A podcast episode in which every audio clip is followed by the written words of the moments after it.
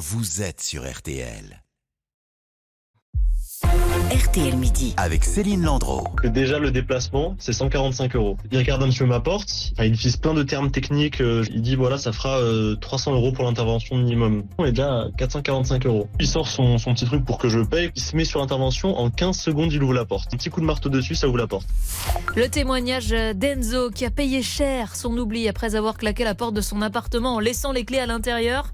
Enzo, victime comme tant d'autres de ces dépanneurs à domicile aux pratiques pas toujours très légales qui sont aujourd'hui dans le viseur de Bercy. D'après la Direction générale de la concurrence, de la consommation et de la répression des fraudes, de l'électricien au serrurier en passant par le ramoneur ou le plombier, près de deux tiers sont, je cite, en anomalie. Bonjour Olivier Guéraud. Bonjour. Vous êtes juriste pour l'association de consommateurs euh, CLCV. On imagine que vous êtes régulièrement sollicité par des gens comme Enzo. Alors comment faire pour ne pas être soi-même victime de telles arnaques? Euh, La première règle, c'est quoi? On n'appelle pas le premier artisan euh, venu qui arrive en top des recherches Internet? C'est exactement ça. La première règle, c'est d'essayer d'anticiper.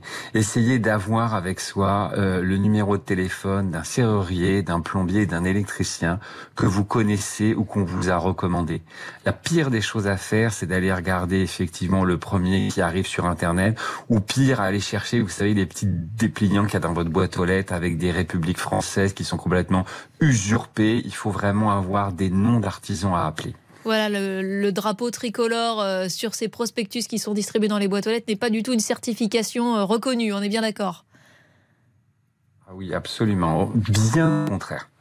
Euh, Est-ce que la première règle, c'est pas aussi de commencer par appeler son assurance, par exemple, si je claque la porte chez moi?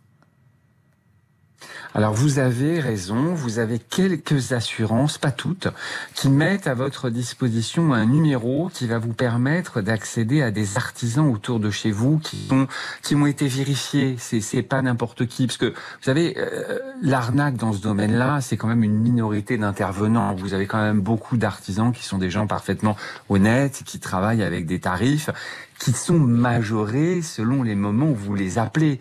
Mais, mais, mais, mais, mais voilà, si, si vous voulez, on anticipe et on peut avoir ce numéro d'assistance qui est intéressant. Mais si vous voulez, il y a aussi un conseil, et ça, c'est beaucoup d'arnaques qu'on peut avoir, c'est que vous devez impérativement interdire à l'artisan de commencer tous travaux tant qu'il ne vous a pas fait un devis avec lequel vous êtes d'accord. Ça, c'est une arnaque qui est très commune.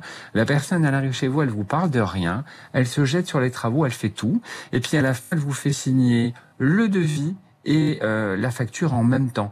Ça signifie que bah, vous n'avez plus possibilité de contester quoi que ce soit au niveau du tarif, puisque le devis est euh, conforme à la facture. Et il faut pas oublier une chose, c'est que les tarifs sont libres. C'est pas du tout une infraction que de vous facturer deux ou trois fois un prix normalement euh, pratiqué dès l'instant où il y a un devis au départ.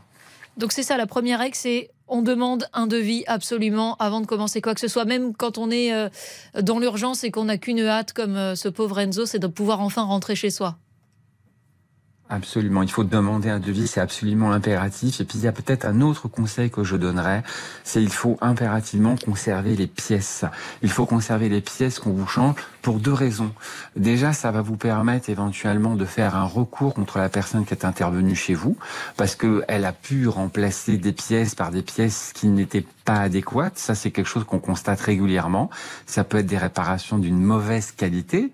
Et puis, euh, pour votre assurance, hein, euh, vous avez euh, une compagnie d'assurance, elle paiera pas un électricien, elle paiera pas un plombier. Ça, c'est pas vrai. Les gens qui vous disent ça vous mentent, ce n'est pas vrai. Par contre, une compagnie d'assurance, elle pourra tout à fait payer la serrure de votre porte si elle a bien été fracturée. Mais encore faut-il que vous puissiez lui produire la serrure pour qu'elle constate qu'il y a bien eu une effraction. Donc, il faut conserver les pièces, c'est essentiel. Donc on demande un devis, on conserve les pièces et si possible, on a déjà dans son répertoire les contacts de quelques artisans euh, en qui on a confiance. Et on le rappelle effectivement, même si là on parlait beaucoup arnaque, la majorité, la très grande majorité de nos artisans sont euh, fiables et honnêtes. Merci euh, beaucoup Olivier Guéraud. Je rappelle que vous êtes juriste euh, pour l'association de consommateurs CLCV. On marque une pause et dans un instant, à deux mois tout pile du réveillon de Noël, on va vous parler jouer quels sont ceux qui auront la cote au pied du sapin cette année? Armel Lévy arrive avec sa hotte et vous dit tout. Votre avis compte. Venez l'exprimer sur RTL au 3210.